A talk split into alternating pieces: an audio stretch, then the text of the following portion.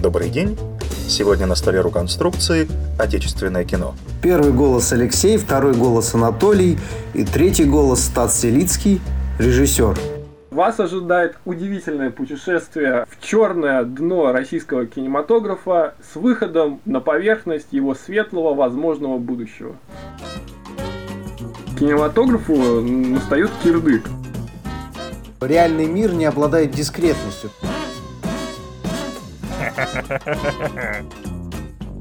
Параллельное кино – это упоротая дичь. Это был зашквар, Стас. Это было снято на студии Ленфильм. Зачем смотреть притяжение, если есть бэткомедиан, который это сделал за тебя? Мама, я хочу стать актером. А иди-ка лучше ты в порно-актеры.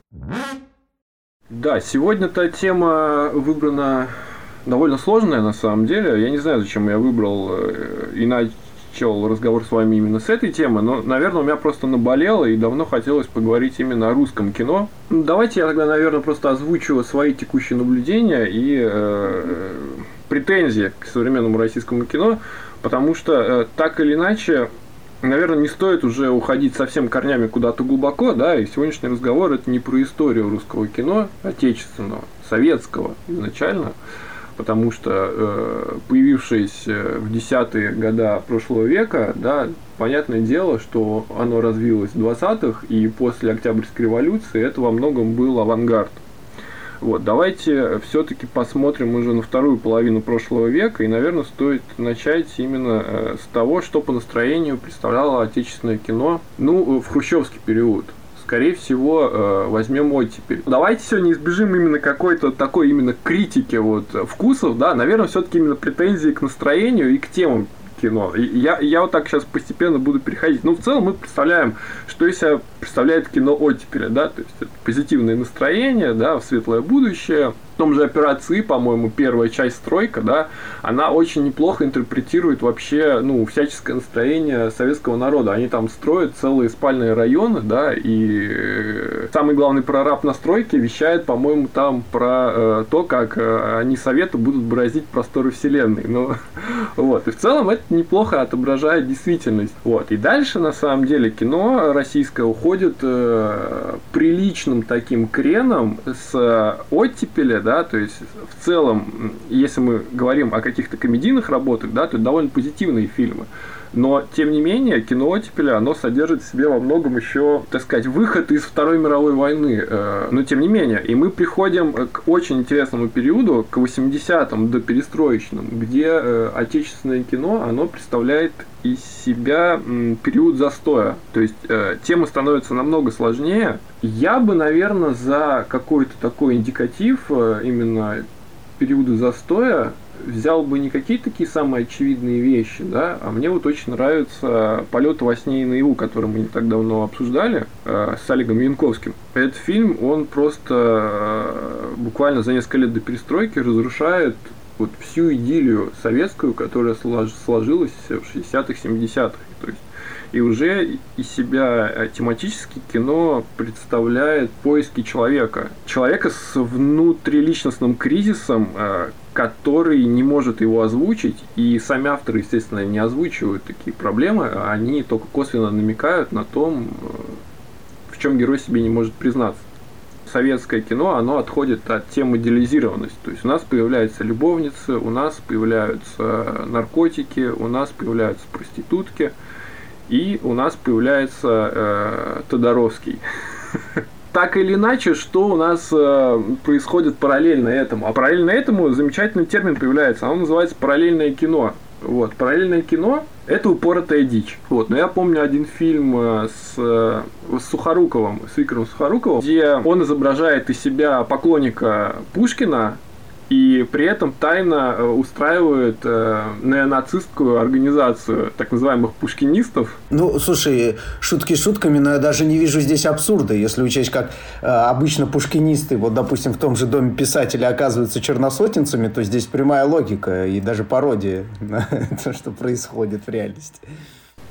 Абсурд в кино, а он читается не так, как в литературе. Он э, более ярко заметен, если ты привносишь элементы, потому что это визуальное искусство. Вот. В тексте может быть посложнее как-то сатиру, да, абсурд внедрить. А визуально, в принципе, его довольно легко показать там на уровне того же монтажа. Вот. И этот фильм с Харуковым начинается просто дико эпилептически из каких-то панков, которые гуляют там по рынку на опрашке и устраивают просто вакханалии. Причем они там оргиями занимаются. И, и потом так э, в конце фильма э, приписка. Это было снято на студии Ленфильм. И ты такой, понятно. Э, Бакенбарда называется. Э, фильм Бакенбарда, режиссер Юрий Мамин. Ну, это и тоже, кстати, хорошо с нацизмом связано, когда Бакенбарды, но больше волос нету, да, я себе представляю, как такие хулиганы классические английские. Я вот хотел э, как ремарку вести про э, такой э, сюр, э, разницу между сюром в кино и в литературе. Ты правильно сказал, что из-за структуры, из-за инструментария они достаточно сильно отличаются. И вот пример там, допустим, как э, Мэтт ретро э, в литературе Беккет, особенно поздний Беккет, а, вот а, ранний Беккет не считается как сюрреализм именно из-за структуры. Из-за того, что он плотно вплетен в эту модернистскую структуру, а, мы привыкаем, что образный ряд может э, быть очень странным, язык может быть практически напоминать язык шизофреника, и мы это все думаем, да, нормально, это же модернизм, это 20 век. А в кино из-за того, что все-таки снимаются реальные актеры, всегда пейзаж э, реальный, то есть ты не можешь снять ничего, что не можешь воссоздать в реальности. Ну, такова его структура сюра. Любой сюр э, сильнее бьет, да, по глазам. Ты сразу это видишь. Ты сразу понимаешь, о чем тебе пытаются сказать. Вот, а, собственно, вот, а что дальше у нас происходит? Дальше у нас происходит перестройка, и э, кинематографу настает кирдык. На самом деле, вот не так-то много вот больших имен пос, после перестройки пришло, да, то есть мы можем назвать Сакурова, мы можем назвать Муратова, мы можем назвать того же Германа Старшего, да, и что их всех объединяет? Их всех объединяет то, что на самом деле их кино невыносимо тяжелое. Является ли в данном случае невыносимо тяжелое синонимом того, что в простонародье, я в том числе, называют просто чернухой? Нет, нет, потому что они, они понимаешь, все не похожие друг на друга. А ну смотри, как бы это самое, э, чернуха не является именно как э, названием жанра. То есть именно как жанровых каких-то черт у него нет. Однако именно вот то самое некое общее ощущение, во-первых, от самого кинофильма, как э, беспросветной какой-то депрессивной тьмы, из которой нет никакого выхода и входа, и, в принципе, как бы смысла, поскольку выхода нет, то и смысла тоже нет. И определенные стилистические решения, которые э, на эту самую атмосферу играют, да, в виде каких-нибудь там таких обрывочных диалогов, затянутых сцен, э, какого-нибудь, не знаю, там определенных светофильтров и тому подобное. У каждого они свои. Тем не менее, суммарно создают вот это самое какое-то, не знаю, такое клишированное представление о чернухе. Тут, понимаешь, два момента. Ты, кстати, правильно сказал, потому что я дальше хотел к Балабанову прийти, и он является олицетворением, олицетворением вот этого нового русского кино постперестроечного. И мы как бы все знаем Балабанова, и все понимаем, о чем его фильмы, и большинство мы их видели, да. Вот. А второй момент, почему эти фильмы такие, э, то есть кино, оно вроде как удачно резонирует с настроением самого народа, но вопрос в том, хочет ли зритель постоянно э, чувствовать на себе вот этот резонанс, то есть его ощущать на себе. Тогда у меня здесь это самое, э, тогда возникает сразу же вопрос для того, чтобы э, как бы разли, сделать важное различие.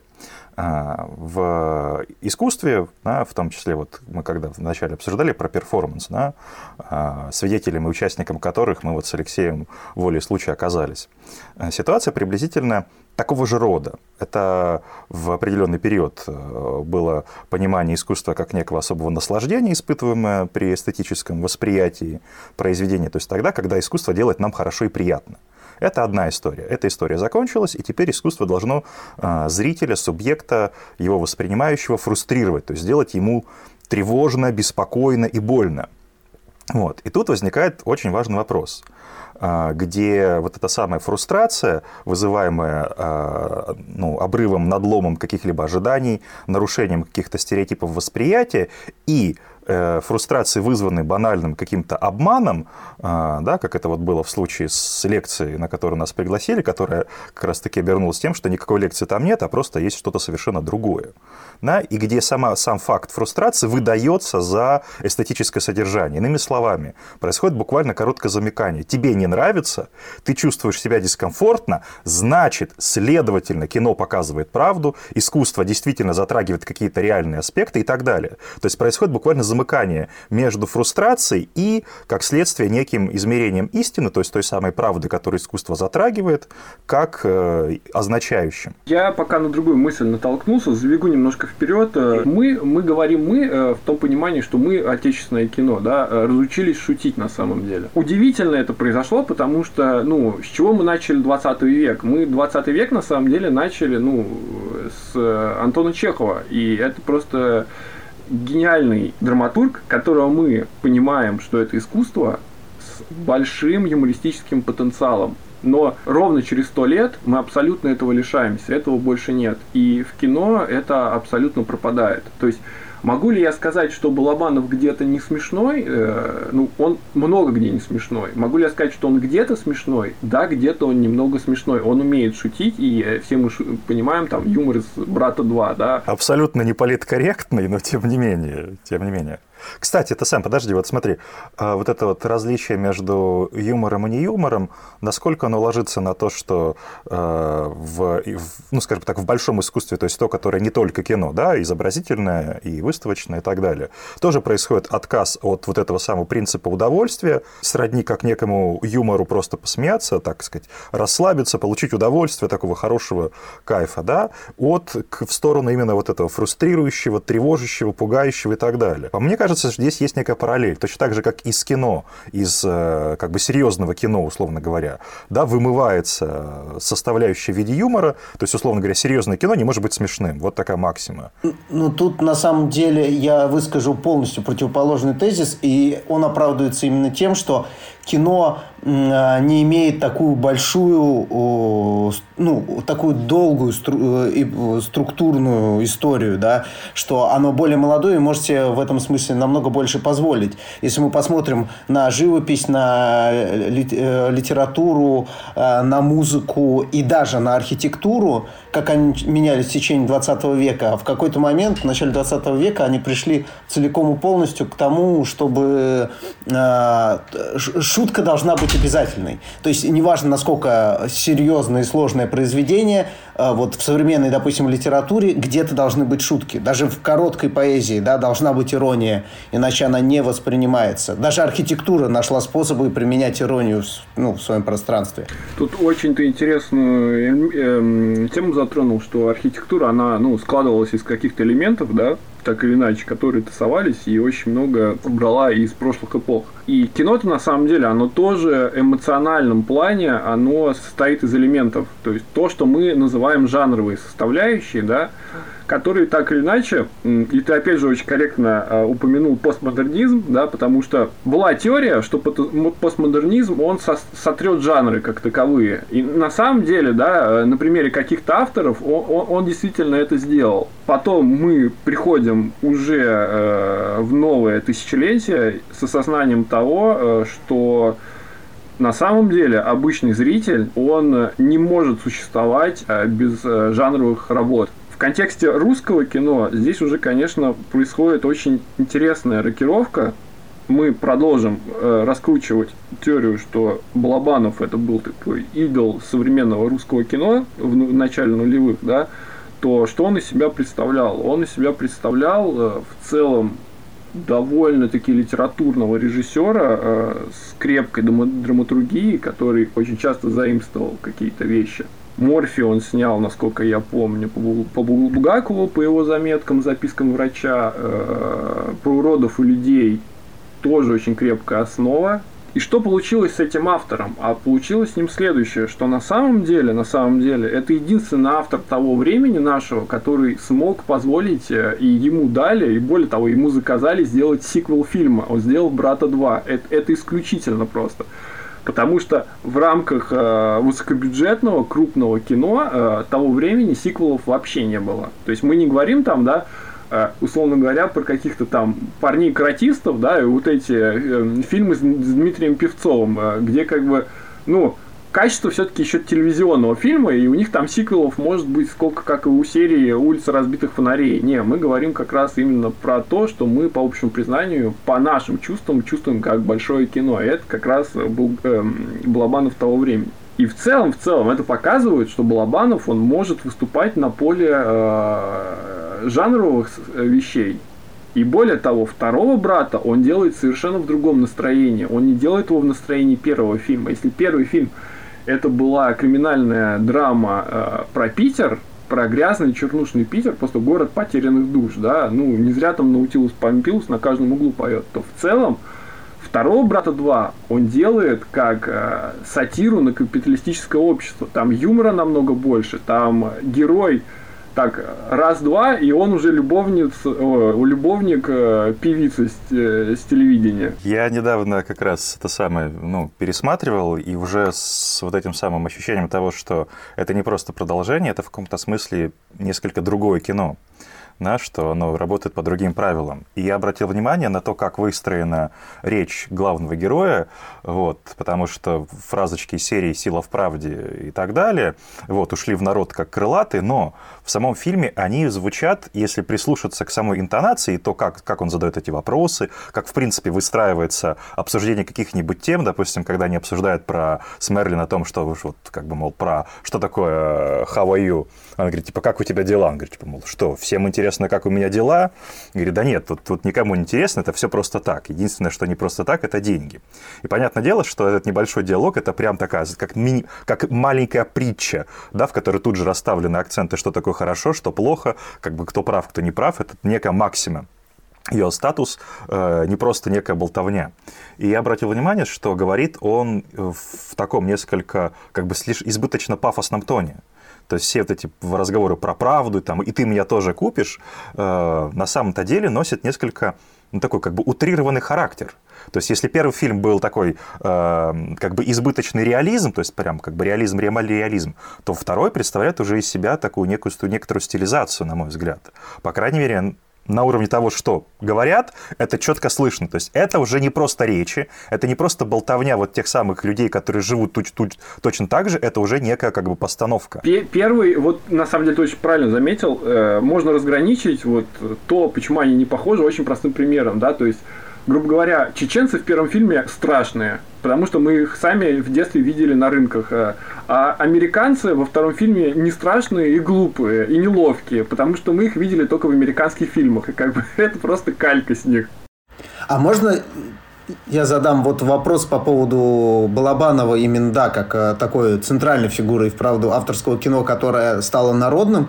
Это вот пример, который с авторами, озвученными до этого Стасом, допустим, с тем же Сакуровым а, или Германом не сработало. Они уж точно не народные режиссеры. А, в моем представлении. Но вот у Балабанова и вправду литературная основа сильна, важна. У него есть прекрасный фильм «Замок» а, про уродов и людей. Я вот не знаю, какую литературную основу брал ли он конкретно для фильма, но мне кажется, она явно связана с а, про люди, э, как мышей людей. Вот этот вот небольшой американский рассказ, который очень любил Балабанов. И просто интересно, что независимости от того, что Балабанов умел в литературную основу и хорошо ей владел, его самые популярные фильмы а, этой, а, этой основы практически лишены. То есть брат, э, мне кажется, если разложить его на сценарий, ну, хорошей литературы не будет, тем более второй. Жмурки, которые странным образом тоже стали народными, именно благодаря цитатам прежде всего, а не благодаря самому фильму, тоже литературной основой едва ли будут. В то время как «Замок», в то время как поздние фильмы Балабанова, как там «Кочегар» или «Я тоже хочу», стали таким а, уже добавочным. То есть, если ты настолько хочешь посмотреть Балабанова, то посмотри его всего, и вот тебе добавка. Но вряд ли кто-то а, смотрел, допустим, «Я тоже хочу», как первый фильм Балабанова. Вот э, как-то мне в голову это пришло. Тут очень, кстати, интересный, знаешь, момент. На самом деле, когда Балабанов снял первого брата, вот то ли интервью я читал, то ли, ну, видел э, рассказы современников, да, потому что так или иначе по брату много материала накопилось, и даже всякие авторы на ютубе до сих пор любят возвращаться к нему. По-моему, э, сам Балабанов там говорил, что из-за того, что он э, вставил моменты ксенофобии в первый фильм, да, которые успешно сейчас вырезаются при показе на нашем телевидении, что Герман перестал с ним вообще разговаривать. То есть они поругались и, по-моему, так и не помирились. На что Балабанов как бы просто отмахнулся, сказал, типа, ну, я это сделал, потому что это было прикольно. Без этого было бы не так. Вот. И здесь мы касаемся как раз очень интересного элемента в кинематографе, да, хотим ли мы э, сделать какую-то провокацию, но эта провокация, она не столько классовая или или нетолерантная, сколько мы э, просто спекулируем на зрительской энергии. То, что хочет вот, услышать зритель. Да? То есть зритель же не может в то время да, подойти э, к смутному э, кавказцу и сказать такие грубые слова ему. А Балабанов дает ему то, что зритель тогда, вероятно, мог хотеть сделать э, в похожей обстановке. Опять же, да, давайте мы сегодня подкаст сделаем максимально культурно. Э, и это очень интересный э, момент в том осознании, что из себя представляют действительно авторские фильмы Балабанова, а что из себя представляют его, опять же, авторские фильмы, но когда он делает э, пародию на жанр. То есть «Брат» — на самом деле пародия на жанр, но это, но это все-таки авторский фильм, потому что он созерцательный. То есть главное в «Брате» — это атмосфера. Не столько сюжет, сколько атмосфера. А, объясняю почему. Э, потому что э, там действительно отличный оператор, но это не главное. Там очень много музыки. И, по-моему, Балабанов нигде столько музыки себе не позволял. А вообще позволять себе столько музыки в фильмах, ну, считается вот, в авторском кино, особенно современном, отечественном, это опять же признак дурного вкуса. Это значит э, то, что ты хочешь стилем, да, добавить что-то, что в твоем фильме просто не существует. Вот. Тогда мне сразу возникает вопрос, а как бы откуда берется вот эта такая, ну, как бы установка относительно стиля, относительно музыки, относительно вот этого как бы некого нормирующего, э, нормализирующего вопроса из серии как бы модно вставлять, нужно вставлять музыку, не нужно, вставил музыку, все, значит, как бы паршивый режиссер и так далее.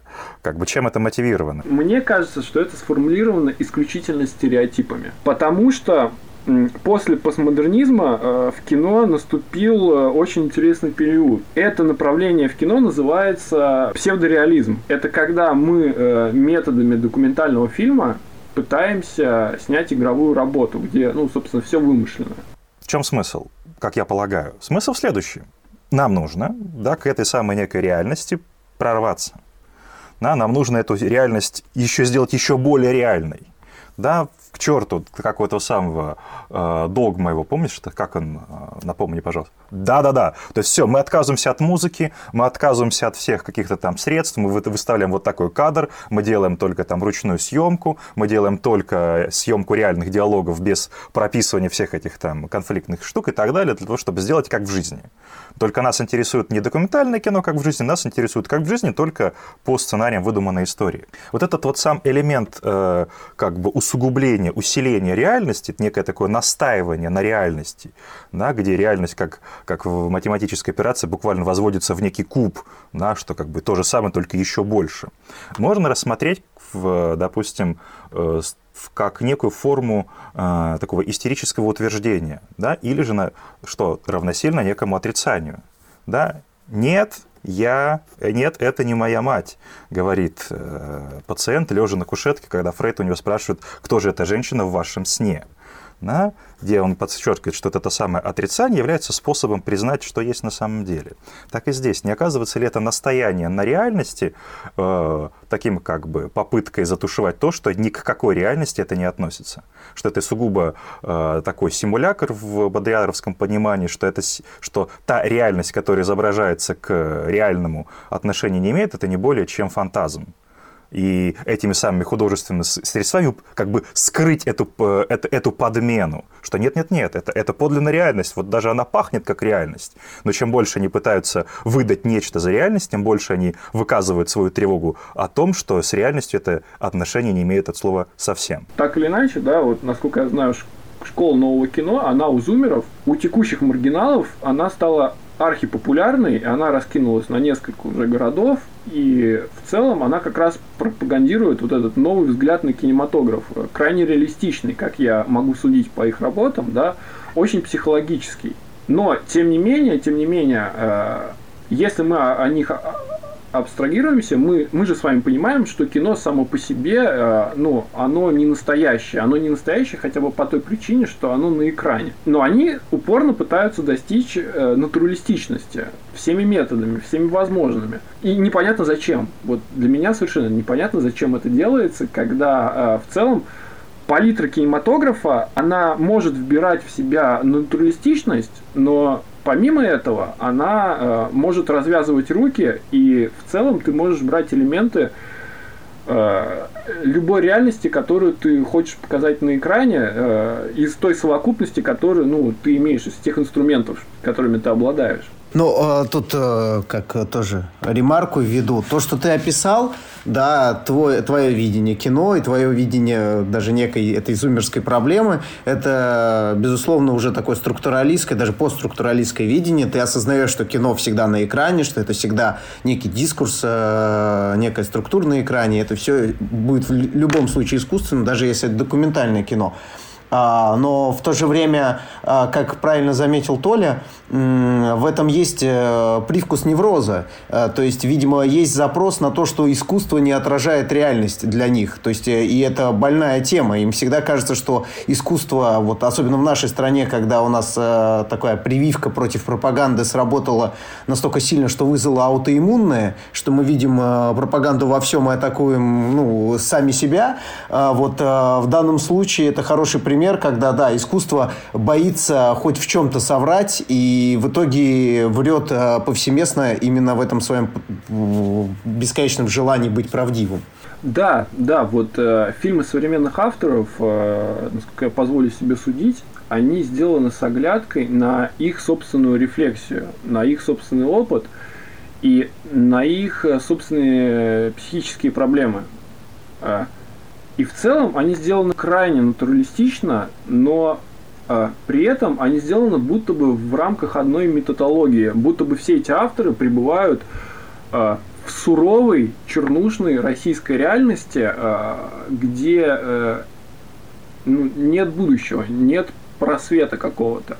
И здесь мы уже и здесь, сейчас я э, дай договорить, здесь мы уже подходим как раз к региональности э, вот этого русского кино. То есть, грубо говоря, а почему авторы, которые вышли э, в свет э, с других краев нашей страны, да, если мы не говорим о каких-то там узловых или столичных элементах, почему они так стремятся показать э, то, как они живут там, ну, то есть свою реальность там, то есть и что, что, что, она, что она нам дает как зрителям? Тогда у меня сразу возникает, э, ну, как бы тот самый э, вопрос о том, что да, мы как раз говорили про гиперреализм, о том, э, является ли это такой как бы формой э, утверждения или отрицания того, что все-таки реальности недостаточно и так далее. И я хотел бы сделать следующий момент. Дело в том, что с, вообще с самим Э, понятием, самим означающим реализм, большие-большие проблемы. Да, и, э, допустим, как это выглядит в литературе, у Якобсона есть целая большая статья, где он проблематизирует вообще жанр реализм как таковой и говорит о том, что в литературе, то есть это понятие используется вообще просто как бы кто в лес, кто по дрова. Более того, у этого понятия есть как минимум три смысла, которые он выделяет – которые, понятное дело, в литературной критике путаются, и никто их не разделяет. Более того, сама ставка на то, что художественный текст какую-то реальность репрезентирует, то есть ее отражает или выражает, является вещью достаточно не то чтобы сомнительной, а, а то, что называется очень сомнительной. То есть это вещь, которую, что называется, ну, так просто как бы не обосновать. Все это доводит, доходит до такой, как сказать, э, резкой точки, что, э, скажем, Руднев утверждает буквально следующее, что этим понятием в, ну, в литературе, в искусстве, в принципе, как бы лучше не пользоваться. Потому что, как только мы говорим о том, что это реализм, что это отражает некоторую реальность, мы тут же попадаем скорее в некую ловушку иллюзий, как в некую, знаешь, такую, как визуальные иллюзии в занимательной физике, да, где параллельные прямые кажутся кривыми и так далее. То есть мы попадаем в какую-то специфическую историю, где уже непонятно, о чем идет речь. Это первый момент. И второй момент. Да, о том, что э, в нашем кино на, котором мы говорим, э, в кино авторском, в кино, которое уже ближе к нам по времени, по хронологии, которую нам э, рассказал Стас, оказывается вот такая следующая вещь, где режиссеры делают ставку на этот самый гиперреализм, который оборачивается или, скажем так, оказывается очень похожим, тождественным на тяжеловесное гиперреалистическое кино, которое вот я в, на самом начале назвал чернухой. Вот. Да, в данном случае чернуха не как жанр, а скорее как вот это ощущение. И здесь, здесь я предлагаю сделать такую, такой ход вот, э, для того, чтобы понять, что к чему. Дело в том, что э, мы вот как недавно говорили с Алексеем про идентификацию на примере э, кинофильма «Шоу Трумана». Да, то есть с кем зритель или с кем мы как субъекты идентифицируемся с фильмом. И нам кажется, что мы вроде бы идентифицируемся с главным героем, потому что мы привлечены, мы вовлекомы его образом, мы, мы переживаем за него, и нам кажется, что вот он как бы наш герой, мы хотим быть как он. А с другой стороны, параллельно нам показывают э, таких же самых сидящих э, у себя в доме в удобном кресле жирных американцев, которые точно так же, как и мы, смотрят шоу Труман, такие «Да, Труман, давай, давай, мы в тебя верим, брат!» И на самом деле мы оказываемся точно такими же в одном с ними ряду. Поэтому давай вот сейчас сделаем такую штуку, различим идентификацию воображаемую и символическую. На что такое идентификация воображаемая? А, в анализе это выглядит следующим образом. Это буквально то, кем я хочу быть. То, на кого я хочу быть похож. На то, с кем я себя ассоциирую, сличаю, сопоставляю. То есть тот образ, который меня манит. Тот образ, который я рисую в своем воображении.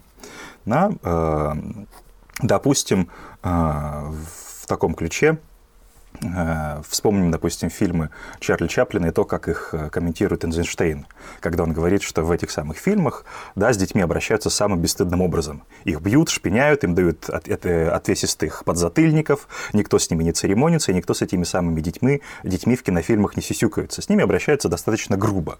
Ну, вот такая вот как бы картина, которая, понятное дело, немножечко нас как бы вот, ну, фрустрирует, так мы не привыкли обращаться с детьми. Но есть еще идентификация символическая. Это то, в чьих глазах я должен казаться привлекательным. Да? То есть, если есть какой-то образ, который меня манит, то нужно задаться вопросом, а в чьих глазах этот самый образ да, является привлекательным? И Жижик задает соответствующий вопрос. А кто обращается с детьми подобным образом? Кто точно так же с детьми обращается как в фильмах э, Чарли Чаплина. Кто их шпыняет, кто с ними не церемонится, кто обращается с ним самым жестоким образом. И ответ простой. Это сами дети. Сами дети относятся к самим себе таким образом. Дети друг с другом не сюсюкаются. Они, они относятся достаточно жестоки. Вот оно различие да, между двумя как бы позициями. То, кем я хочу быть, и то, в чьих глазах. Понятное дело, что картина, которую изображает Чарли Чаплин, это взгляд на детей с детской позиции. В этом смысле можно сделать упрек э, Диккенсу, который рисует э, картины э, таких, знаешь, как бы размеренной жизни низшего класса, да, где есть такой добрый работяга, который вот довольствуется малым, который ходит на работу, как-то ограничивает свое бытие, где у него там все в порядке, чистенькая какая-то его лачуга, которую он холит или леет, находит э, утопическую радость в каких-то мелочах, да, он не думает о каких-то глобальных вопросах, он довольствуется тем, что Бог ему посылает сегодняшним днем, и ведет такую размеренную э, жизнь. И Жижик замечает о том, что, в общем, как бы картина, картина, конечно, прекрасна, только вопрос, а в чьих глазах вот этот самый быт э, вот этого самого субъекта низших классов кажется столь э, пасторальный? Ну, понятное дело, что в глазах э, вышестоящих, то есть в глазах буржуев. В их глазах быт среднего класса так и выглядит. Поэтому, когда э, современное кино и современный режиссер рисует нам э, достаточно жуткую картину современной э, реальности России, да, и как Стас отметил, что это не просто такая как бы страшная картина, это картина, из которой нет выхода. Это принципиально такая картина, из которой выход даже не предполагается, условно говоря. Да? Именно поэтому настолько все чернушно. Тогда стоит задаться вопросом, да, а в чьих глазах эта самая картина представляется именно такой? Да, в чьими глазами, условно говоря, этот образ оказывается привлекателен. А на самом деле, э, когда ты говорил про Жижика, я э, и про экранность э, образов, я вспомнил замечательное просто сравнение, да, с чего мы должны вот это называть, гиперреализмом или просто каким-то условным реализмом, да, а условно говоря, вот мы смотрим на таком же экране, в том же кресле, э, имеем, грубо говоря, такой же физический опыт проживания нашего тела, но мы смотрим индийский э, Болливуд, э, боевик, где чувак э, пинком отправляет грузовик куда-нибудь в воздух. И, и, и в глазах, в чьих глазах это реализм? В глазах индийских авторов это реализм. Это, это их реализм, который, который они, которым они делятся очень щедро. Вот. А касательно второго вопроса про, э, естественно, на чей взор это направлено, э, у меня очень простая и довольно лаконичная была формулировка, да, вот если приравнивать к детям, да, что дети на самом деле, они ведут себя как котята. То есть котята друг с другом э, из одного помета, они не церемонятся, да, кто дорвался до сиськи, тот и выжил. Вот на самом деле замечательное сравнение в фильмах Чапли, Чаплина, почему э, к детям так относятся. На самом деле так не к детям, там не только к детям так относятся. Насколько я помню Чарли Чаплина, там и к взрослым так относятся. И это его кардинально разительное отличие, наверное, таки от романтика Бастера Китона, потому что у Бастера Китона э, все относятся так к Бастеру Китону, а не только как бы к остальным людям. Вот. А э, говоря про чернуху, вот честно, я э, не склонен э, загонять это в рамки именно э, такого лингвистического понятия, как чернуха. Объясню тебе почему без монтажа не сложить какую-то драматургическую основу для произведения, да, то есть э, это просто течение реальности без этого. Но как только мы э, к э, пленке и к э, снятому материалу применяем монтаж, мы сразу же делаем на самом деле этот материал во многом игровым, потому что что получается? Мы засняли каких-то условных людей в каких-то обстоятельствах, и мы из них пытаемся собрать материал драматургическими методами в той последовательности в той интонации, которые, которые ну, которые нужны только нам, как автору этого фильма. Нас не заботит э, то, э, о ком мы снимали, кого мы снимали в этот момент времени. Нас не заботит, что мы снимали. То есть у нас есть тема и есть материал. И мы из этого, э, из этих водных уже собираем так называемый фильм. Это репрезентация реальности. Насколько она действительно приближена настоящности. К сожалению, такого слова нет, но здесь я его все-таки применю к настоящей реальности. А, это первый момент. И второй момент, почему эти авторы так сильно э, занимаются рефлексией. Э, как мне кажется, э, это молодые авторы, и они в первую очередь пытаются осознать себя. Что происходит? Они только-только научились делать фильмы, да, или еще учатся делать фильмы, но первыми темами, которые они для себя выбирают, во многом оказываются темы их личные. И э, вместо того, чтобы как раз в глазах зрителя э, дать тому же зрителю э, некое очищение, да, то есть э, саморефлексию над кинопроизведением, они занимаются самоочищением, то есть они пытаются вылечить себя. Но, как мы знаем, нельзя стать психологом, если у тебя есть э, проблемы такого характера. Ты сначала должен разобраться в себе, прежде чем лечить других людей. Вот смотри, а, если тогда как бы, ну, понятное дело, да, что э, мы уже неоднократно с Алексеем отмечали, что документальное кино, которое делает ставку на том, что оно как бы, э, в отличие от игрового кино, как бы это все-таки реальность схватывает, ни черта не схватывает, поэтому можете все эти влажные мечты про документалистику и реальность оставить на полках вместе с идеями Платона, пусть они там в идеальном мире и существуют. Поэтому абсолютно поддерживаю, что как даже, даже э, сама, э, само действие, сам акт Уорхола, который просто ставит камеру которая просто снимает то, как катаются машины, это уже некая субъективная как бы, точка зрения, это уже не реальность. Вот, потому что эту камеру кто-то поставил, кто-то выбрал место, куда он ее ставит и так далее. Да, то есть уже, уже на этом э, этапе как бы все, мы провалились, мы проиграли. Ну, как бы э, я вот добавлю, реальный мир не обладает дискретностью. То есть стоит нам поставить где-то камеру, мы вводим эту дискретность, вырываем кусок и все. Это провал, ну, с точки зрения репрезентации реальности, это уже ложно. И нужно это понимать. Мне понравился, понравился заход о том, что если рассматривать вот э, произведение именно как э, такую э, рефлексию молодого начинающего режиссера, условно говоря, да, который скорее отражает не внешние какие-то вещи, а вот э, проецирует на, на экран кино как раз-таки некие внутренние конфликты, ну, внутренние какие-то противоречия и так далее. Тогда первое, очень странно, что очень разные режиссеры, а проекции у них, в принципе, одни и те же. Это первый момент. Второй момент. Эм, опять же, да, если рассматривать эти самые э, внутренние, то, что проецируется во внешнее, рассматривать как э, тот самый некий э, специфический образ, тогда вопрос, да, для, для кого? Да, допустим, такой пример приведу, что истеричка, которая разыгрывает из себя вот эту самую э, как бы специфическую, такую тонкую, тонкую чувств, чувств, чувствующую натуру женщины, да, понятное дело, что это не, некий образ, который она играет.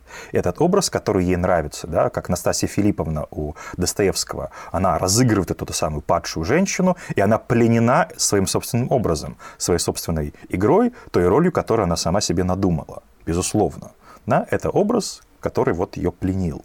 Точно так же, как э, образ вот этой самой безвыходной России пленяет молодого режиссера. Однако вопрос, да, для кого она это все разыгрывает? И э, с точки зрения анализа, э, все это предназначено для некого большого другого. В, ну, в большинстве случаев истеричек это является фигура отца, да, который должен на нее посмотреть и который должен впечатлиться, должен быть соблазнен этой самой игрой. Но парадокс только в том, что, в общем, как бы никакого отца давным-давно нет, и истеричка делает это все сама для себя. Поэтому я вот как бы все-таки верну э, свой вопрос. Для кого? Вот, э, вот этот самый образ безвыходной России для кого? Кто этот самый, вот этот самый большой другой, который, который смотрит на э, безвыходную Россию и должен этим образом быть соблазнен? Должен быть этим образом пленен, должен быть этим образом как-то захвачен. Кто эта фигура? Кто это? Э, смотри, э, самый простой ответ, и на самом деле, мне кажется, он э, самый справедливый. Если посмотреть, куда идут текущие отечественные авторы, они сразу идут за рубеж. В Европу, на Канские и Венецианские кинофестивали – и э, вот, вот. их тема, их тема э, гнетущей России, она направлена на Запад. Она направлена показать, э, как у нас на самом деле все плохо. Э, тут есть, смотри, какой момент. Э, вот это самопереживание через кино, да, которое снимается, э, оно на самом деле во многом ну, мазохизм. То есть авторы занимаются мазохизмом. Верят ли они вот сами в эти произведения? То, что я наблюдаю, да, э, многие из них верят. Они их действительно так ощущают. Они, безусловно, это ну, чувствуют.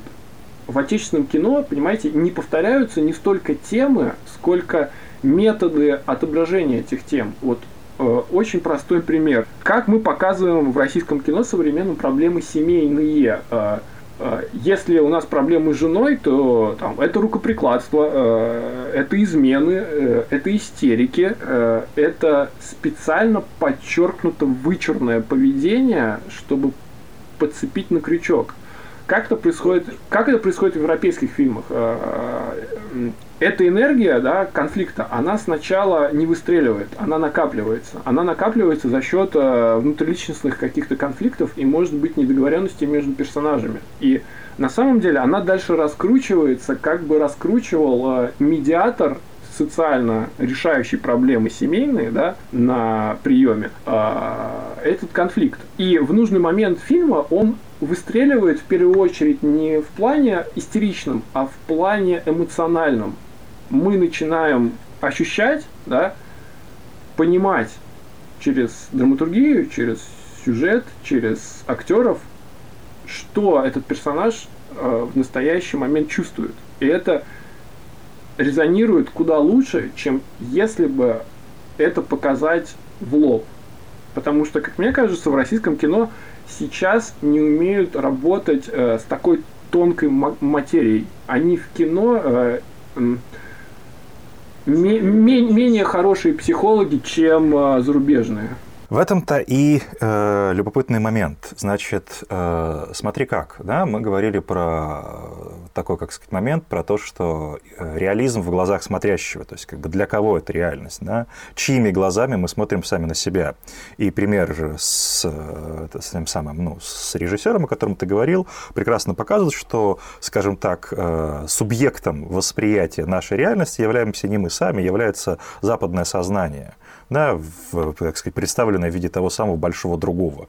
На та, ту Россию, которую мы изображаем, мы изображаем ее, так сказать, в, в, глазах, или, скажем так, для глаз того самого западного э, субъекта, который и будет смотреть и видеть то, что он и хочет увидеть, то, что он и намерен увидеть, беспросветное черное дно. А, понятное дело, что в таком беспросветном черном дне э, существуют только крайности, существуют только э, бесконечно утрированные и так далее. Образы, конфликты, которые как ты правильно сказал, уж если пьют, то так, что прям в усмерть, при том, что, может быть, где-то там, не знаю, в перестроечное время, в 90-е так действительно пили, но вот прям как бы сейчас ну, не знаю, кому, кому это интересно, вот так вот я скажу, пить в усмерть. А, парадокс заключается в том, что в, в, как бы на каком-то этапе мы начинаем сами на себя смотреть вот тем самым иде, э, идеологическим взглядом а, другого.